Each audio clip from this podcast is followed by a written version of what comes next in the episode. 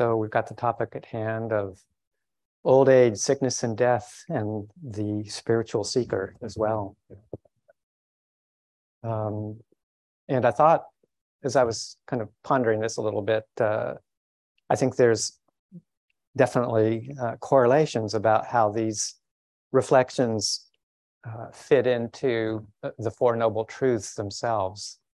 Uh, and I'm going to assume, for the most part, that most people have some uh, basic familiarity with the Four Noble Truths, uh, which will probably become more apparent as, as I talk if you don't have that familiarity. And thought uh, basically we need to start where we are, which is uh, the first noble truth of the, of the truth of dukkha uh, or unsatisfactoriness, sometimes more strongly translated as the truth of suffering uh, that uh, there is this quality of, of dukkha in uh, our existence, human existence, living in samsara. And, you know, the Buddha defines, talks about dukkha in many forms, uh, primarily uh, dividing it up into, into several different kinds, but two categories in particular. Um, the, the dukkha or the difficulties uh, the unsatisfactoriness inherent uh, in having a physical body and a mind, uh, and the fact that you know we're sensitive beings and uh, we receive a lot of uh, contact with the ex- external world and the internal world, and some of it is very pleasant, some of it is mildly pleasant, some of it is neutral, some of it is mildly unpleasant. Some of it is very unpleasant. So we've got a full range of experience just being sensitive human beings. And the unpleasantness um, uh, can be profound sometimes. And there are certain conditions that are part and parcel of being a human being that we can't avoid. So there's, in you know, in some cases, there's an unavoidable sense of um, difficulty or things that we'd rather not have to experience old age, sickness, and death.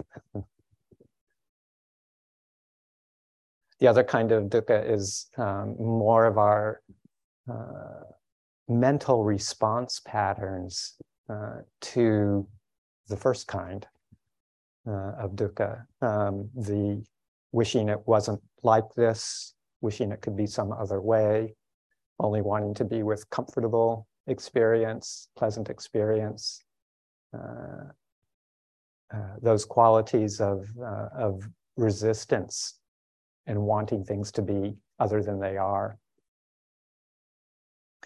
That's the kind of dukkha that the Buddha is talking about in terms of being able to release ourselves from the grips of.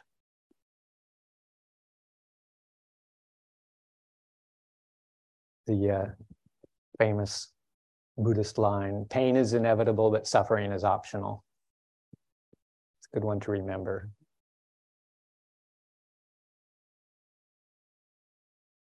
So, the first noble truth uh, there is dukkha, um, has a duty to it. All the Four Noble Truths have a particular duty of how we need to, how we should respond to release ourselves from, from the second kind of suffering. And the first noble truth, the duty of uh, the truth of dukkha is the duty is to understand it fully. Um, so we can't kind of just jump to release and enlightenment by following a, a certain path that doesn't acknowledge uh, the existence of uh, those conditions, um, uh, which are inevitably going to cause us uh, unpleasant experience uh, and then the resulting reactions against it. We can't avoid looking at that uh, and, and jump to uh, Nibbana. it doesn't work that way. Um, so fully understanding means fully exploring uh, and not just on a conceptual basis, but on a real heartfelt basis, a real deep basis of looking at the truth of, of uh, what it's like to be in a body and having certain mental activities. and not trying to pretend it should be otherwise, not wanting it to be otherwise uh, than it can be.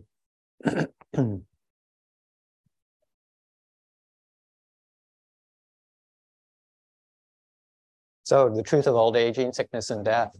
Um, let's take a look at that. Um, and yeah, the the society, this culture, um, and you know, much of the world over is really oriented towards uh, avoiding looking at these kinds of things. You know, we warehouse, a, that's kind of a harsh word in, in a sense, but uh, we try and put away um, these reminders, uh, squirrel away these reminders uh, from uh, general view, general experience, so that we don't have to really acknowledge them.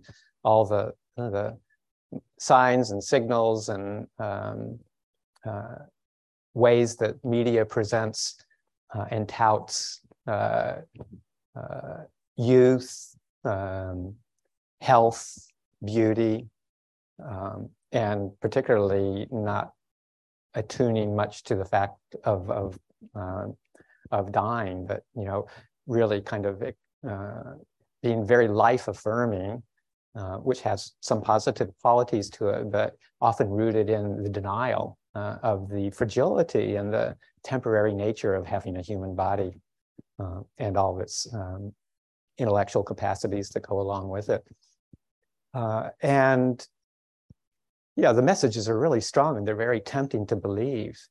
Um, but I think that all of us recognize that, uh, I mean, we wouldn't be here if we didn't, uh, that there's some uh, uh, falsity to that. It's, it's all just a, um, you know, in some ways trying to support a, a fantasy uh, that uh, has only a nominal truth or a temporary truth to it, you know, not denying the blessings of, of youth, energy, vitality, um, health, uh, and you know, not trying to say that we just need to, you know, succumb to uh, the misery of life without trying to, you know, keep uh, causes and conditions uh, supporting uh, health and alertness, uh, but not obsessing ourselves with it and realizing that this is just a natural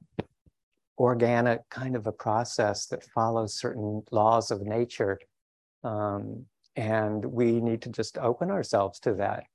Because if we don't, we just kind of keep living in this delusion, uh, this self supporting delusion of, uh, you know, health and vigor and use, uh, unrelenting, uh, and not looking uh, at the fact that around us, looking at around us and seeing these heavenly messengers.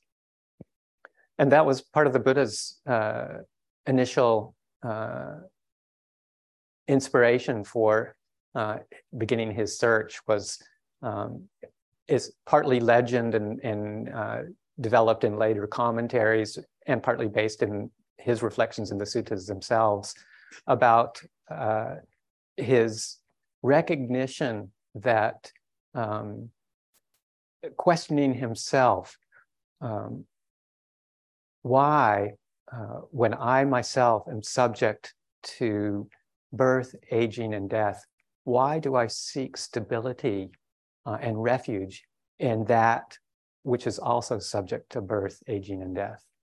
Why don't I try and find some sort of path that uh, leads me to release uh, from birth, aging, and death, and will take me to the deathless. So there is that reflection uh, on those three qualities um, in uh, the Buddha's own mind as he embarked on his uh, journey. And then part of the mythology around it also is, is um, that he went forth uh, several times from his well-protected life as a prince uh, in the in the um, uh, environment that he was uh, living in, in the palaces that he was living in, part of a uh, warrior noble family. And on his excursions out into uh, the world around that protection, uh, he saw uh, the sights um, of an old person walking along the street, crippled, hunched over, at, towards the end of life and um, was shocked and surprised uh, in this rendition of the tale um, and used that as a, uh, a wake up point. You know, it's like, ah, you know, old age exists. This will happen to me too. And then subsequently, the same with uh, seeing an ill person lying in the gutter, very ill, suffering. Same kind of realization ah, this could happen to me as well. And the sight of a corpse, uh, a body that had lived its life out and was just uh, lifeless, and realizing the same thing for himself uh, as uh, the end of, likely the end of his existence. So these were all eye openers that uh, he used as inspiration uh, to go forth. And it was the sight of the fourth heavenly messenger, the sight of a, a samana, a spiritual seeker, um, that realized that made him realize, oh, okay, maybe there is a path uh, that will take me beyond this uh, form of suffering uh, into something that's more um, long-lasting kind of peace, long-lasting refuge the sight of the samana or the spiritual seeker. So roughly these, you know, um, reflections that he was going through correspond with the Four Noble Truths, the, the first and second noble truth of suffering and the cause of suffering. And then uh, the sight of the spiritual seeker being associated with the fact that there is a path uh, leading to the end of suffering, and there actually that it can actually be realized uh, fully and completely. That's the potential that we have. So the four heavenly messengers point towards uh, uh the existence and the cause of dukkha and the path and the fruition.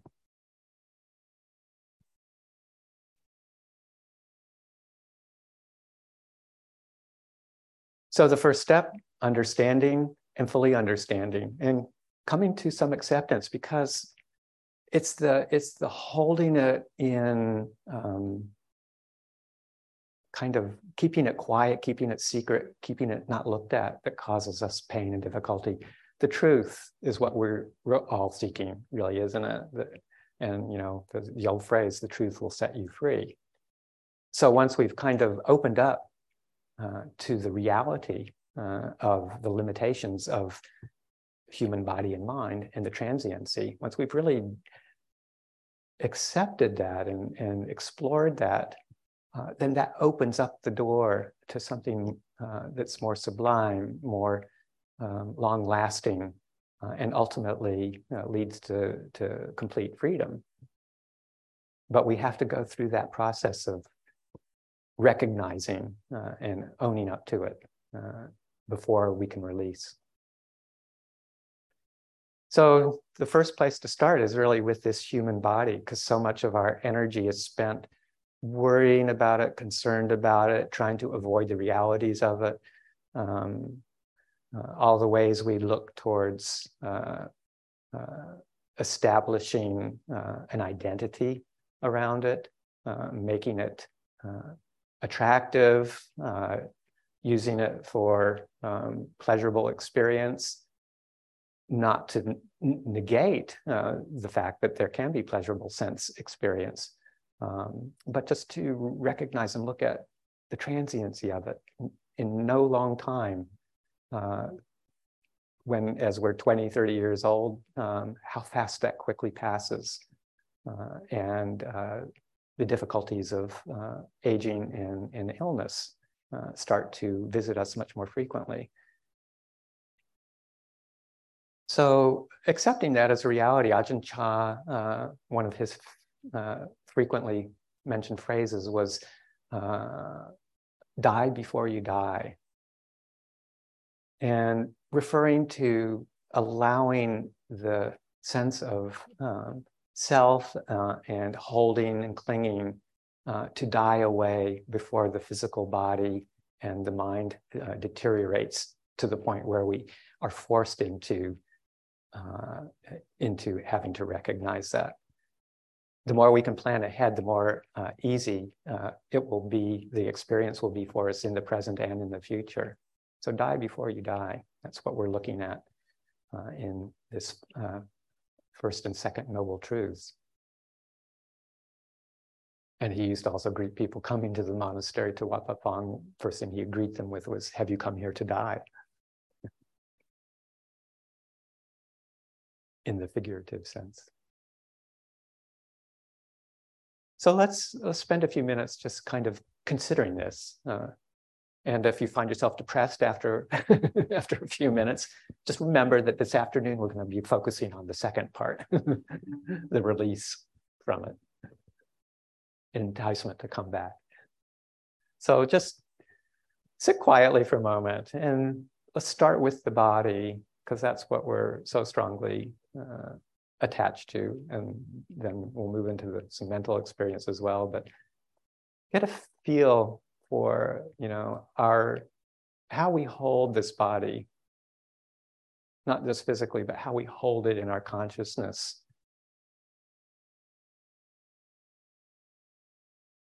And how we become so disconnected from it and see it in an idealized kind of way. And allow ourselves to just open to the truth for, for a bit of time, open to the realities. Many of us are moving along the um, treadmill of life and getting towards the middle or latter part of our years and have some firsthand experience of how the body changes. Others who are earlier on the treadmill um, or conveyor belt um, uh, can just look around and see. Uh, take a look at the rest of us. Realize that it's not that far along down the line. And so it's wise to, to bring that into focus now uh, as the potential, as the Buddha did when he saw the uh, the holy messengers, heavenly messengers. So just noticing is so subtle sometimes over time. We kind of get lost in the blur of the, the subtlety of it, but the, all the ways that the body ages, the thinning of the hair, the graying of the hair, losing hair where you've had it, gaining hair where you haven't had it. I have to I hope Alistair will excuse me, but yesterday when we were driving back from the airport, chatting about this, he he said, "Yes, I've been, you know, realizing that um, I have an increasing number of gray hairs growing out of my ears." and then he said, "To make matters even more worse, when I went to pluck them out, I realized that my vision was deteriorated enough that I couldn't see them." So keeping these things in mind and the, sagging, you know, that happens around the eyes and the jowls and the settling of, by years of gravity, loosening up the tissues. Not something we generally look forward to happening, but pretty much happens to everybody. and the, the, the deterioration slightly over time of the sense spaces, like the uh, the vision decreasing, uh, hearing going, changes in taste and enjoyment of food, all these kinds of things. You know, what some people call the indignities of aging, but are really just the realities.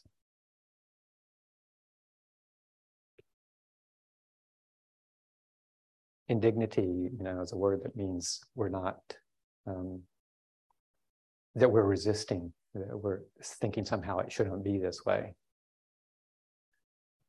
But if it shouldn't be this way, it wouldn't be this way. So this is what we come to uh, learn to look at and accept. And the, you know, the uh, deterioration of the, the skin over time, thinning and um, the, the loss of muscle mass as time goes on, uh, as much as we exercise and try and keep it fit and healthy. Uh, bones and joints get arthritic. Um, or uh, start to deteriorate in some way. Bones get thinner, can be subject to fractures. Everybody knows either of themselves or, or of other people who have uh, joint issues, bad hips, bad knees, bad spine, all the problems that can happen with the lungs and the heart, digestion. Just about any organ in the body, any place in the body can develop some sort of malignancy, and even in the blood. So the host of uh, diseases is, is really endless. Mm-hmm. I had a, a bout with uh, cancer myself about 15 years ago, and ostensibly I'm cured. And my my um, reflection is as well. Okay, I won't die of that, uh, but that will leave me open to about 100,000 other possibilities. I'm down from 100,001 to 100,000. so there's something that's going to uh, come along.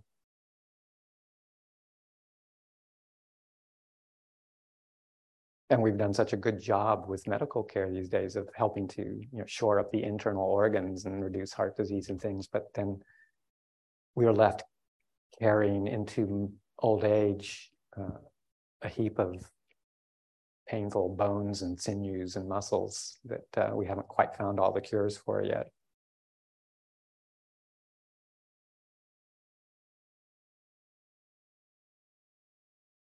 so doing what we can to, to keep care of the body and to keep it healthy but not getting obsessed about it. Um, so easy to get into feeling like we have to have the absolute perfect diet.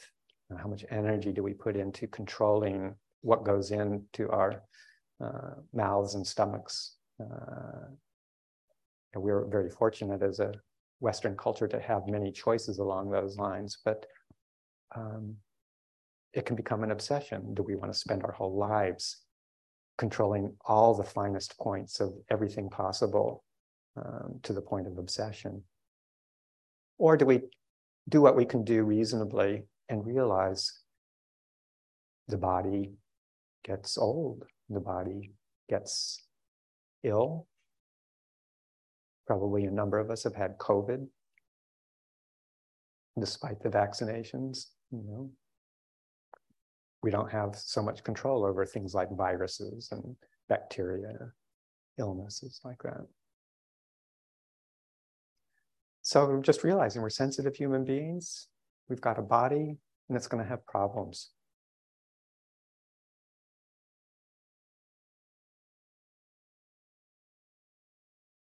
And as we come to accept that, there's a certain peacefulness, really. And the same with aging. Um, if we don't rail against it, if we don't resist the inevitableness of aging and illness and death, then there's this potential for such greater ease of being because uh, we've unmasked uh, we've unmasked the truth. We're, we're seeing things the way they are. We're not pretending it should be otherwise either uh, either very consciously or uh, unconsciously. So really, in a way, these uh, causes for dukkha of old age, sickness, and death are really our friends because um, they point us to a deeper, a deeper truth.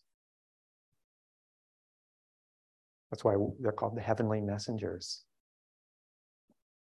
wake us out of our complacency, give us a sense of urgency to use this life to the best of our ability to find a greater and more stable sense of refuge, happiness, long term happiness, beyond dependence on, on a physical, physically healthy body and a, and a physically or a mentally uh, healthy mind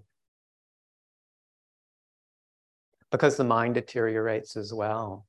You know, some of us are extraordinarily uh, fortunate uh, to live uh, well into older life with fairly intact mental faculties.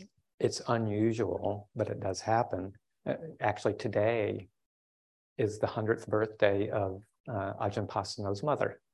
Uh, he's up in Canada now with her uh, on this day, uh, celebrating that. And she is incredible. She's like, you know, one in a million in terms of her, uh, you know, some physical deterioration, but uh, mentally very sharp. Um, very, very unusual. Um, but we can't all hope for that. Uh, we all know many more examples of people whose faculties, mental faculties, start to deteriorate. And many of us are um, much more fearful of mental deterioration than we are of physical deterioration. How many times do we hear other people or ourselves say, well, I can deal with, you know, physical illness, uh, but when my mind goes, I don't, I don't want to, I don't want to be around. I want to check out. I don't want to have to experience that. Uh, that kind of fear of loss of uh, control of our uh, mental faculties. Very, very big. But truth is that that can happen too. And that can happen regardless of um, our spiritual capacity, our spiritual development. Even Ajahn Chah, you know, well regarded as having completed his practice, uh, had 10 years of physical and mental deterioration before he passed away uh, and had various forms of uh, cognitive decline where he uh, would make no sense to when he would speak sometimes and uh, and uh, but it was just purely the intellectual capacity as governed by the brain that was manifesting itself it had nothing to do with his heart uh, and his uh, freedom from suffering. So, to allow ourselves to investigate that too, what would that be like? Can I be at ease, fully at ease, with a thought process and a communication process that makes absolutely no sense whatsoever? Can I be okay with that?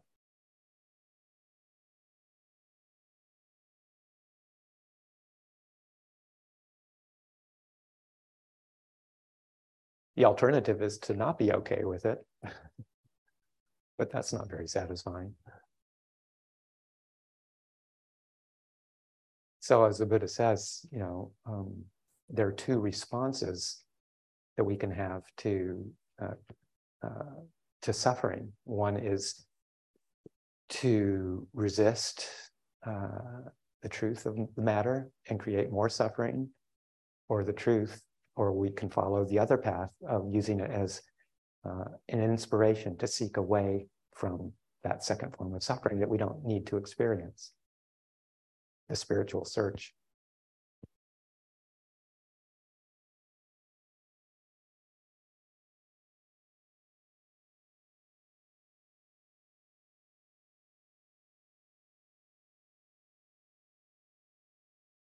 And death, you know, this is this process is not going to go forever. Um, looking towards uh, our final days, our final moments. Um, good to explore what is it that if I can imagine myself on my deathbed, taking my final moments uh, of breathing, what is it that I'm going to be holding on to? What is it that I'm clinging to uh, that's going to be hard to let go of? Is it the physical body or the mental experience or friends and family? I remember doing a death visualization many, many years ago with a volunteer training group, uh, participating in that. And kind of to my surprise, it wasn't as much the physical body um, or mental processes as it was letting go of connections with people, friends, family. That uh, was sort of the most heart wrenching. So, what am I holding on to? What do I want to let go of before that moment happens so that I can exit peacefully?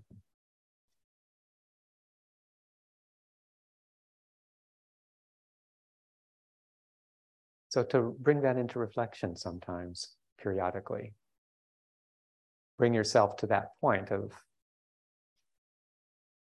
your last few hours and where you want your mind to be. Can you let go of your body? Can I let go of my thinking and rational processes of the mind?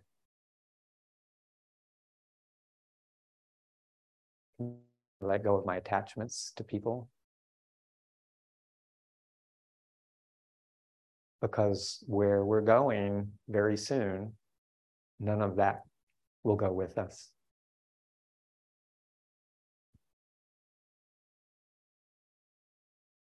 What will go with us? Well, if you consider the idea of uh, you know continuing life uh, experience, rebirth, that kind of stuff, then what we bring with us is our unresolved attachments, our tendencies towards wanting, our tendencies towards not wanting, aversion, our tendencies towards confusion. We bring a whole set of tendencies with us, whether it goes into another life if, if you follow that, or if it just you know, kind of fades into oblivion. What do you want to take with you into that moment? You also can bring along the tendencies towards wisdom and goodness, kindness, patience, all of those internal qualities that are skillful ones. If we haven't completed our work totally, uh, then uh, we can bring some good, good ones along with us too.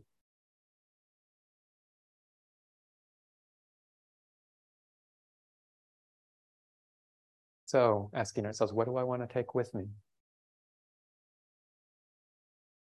What do I want to leave behind?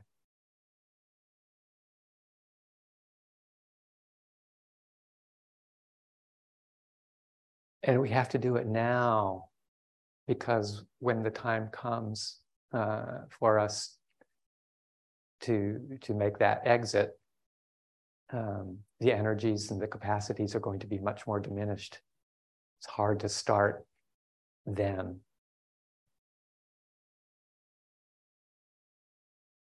So, considering old age, sickness, death right now gives us, if we really bring that to our hearts, will create a sense of urgency this life is short. How can I best use it? And once you really start delving into that, I guarantee you'll be a lot happier. you know, again, it sounds kind of daunting, uh, maybe, or maybe a bit of a downer, but again, it's that, it's that truth, you know, and that acknowledgement of that truth that brings real freedom and then you know if you if you can come more and more and more to accept that then the ease of, of mind the ease of well-being and the ability to be present uh, for others as well uh, just grows.